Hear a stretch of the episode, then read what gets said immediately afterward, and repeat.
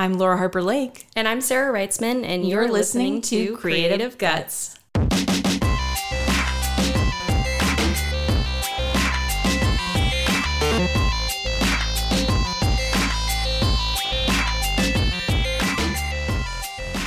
Hey there. Welcome back to another episode dedicated to our latest creative features, which we of course call Creative Catalogs.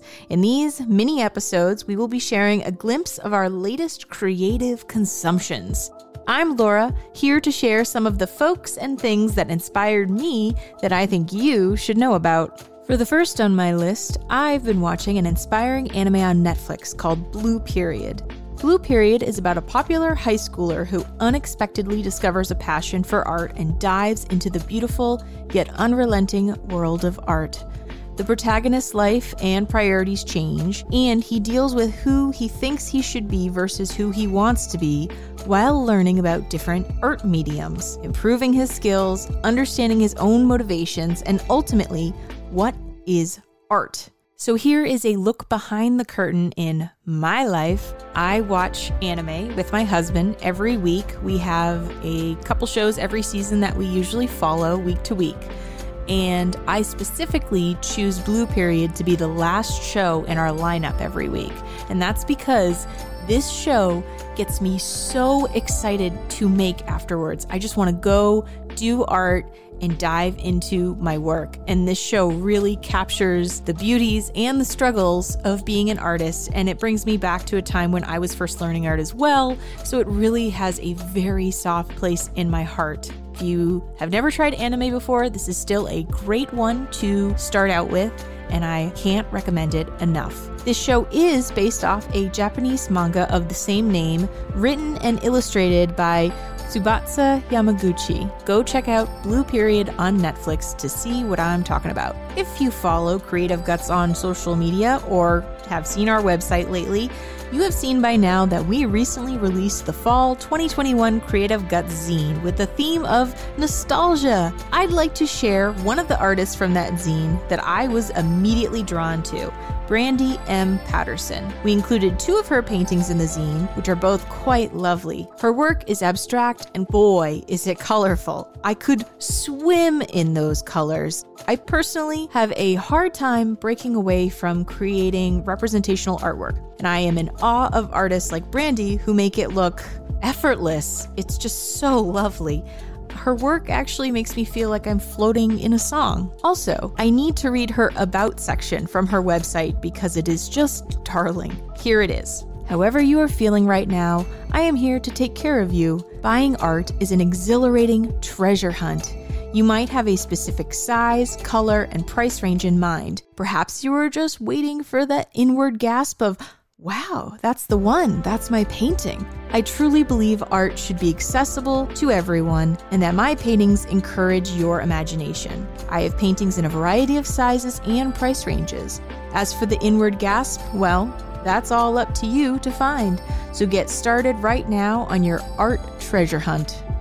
How great is that? I find writing in the About section to be really challenging on websites, so Brandy, you have done a lovely job there enticing me to dig deep further into your work. Everyone, go check out Brandy's work at bmpatterson.com and follow her on Instagram at Brandy M. Patterson. For my final share this episode, I'd like to tell you about a band called The Hails. That's H A I L S.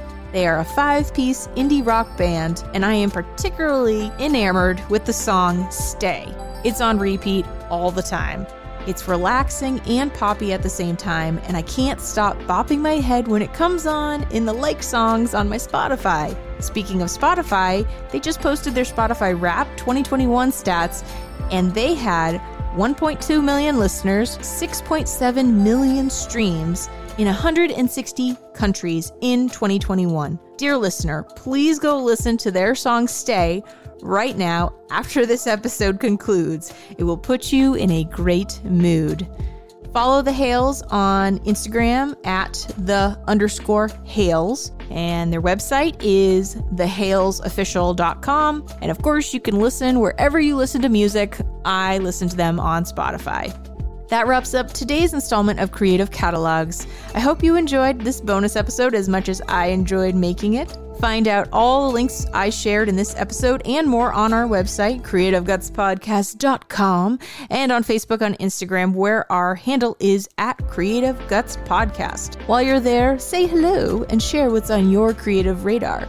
Seriously, we want to know. Special thank you to our friend Bug for the background music of this episode. And thank you for tuning in. We'll be back next Wednesday with another episode of Creative Guts. So, with that, show us your creative guts.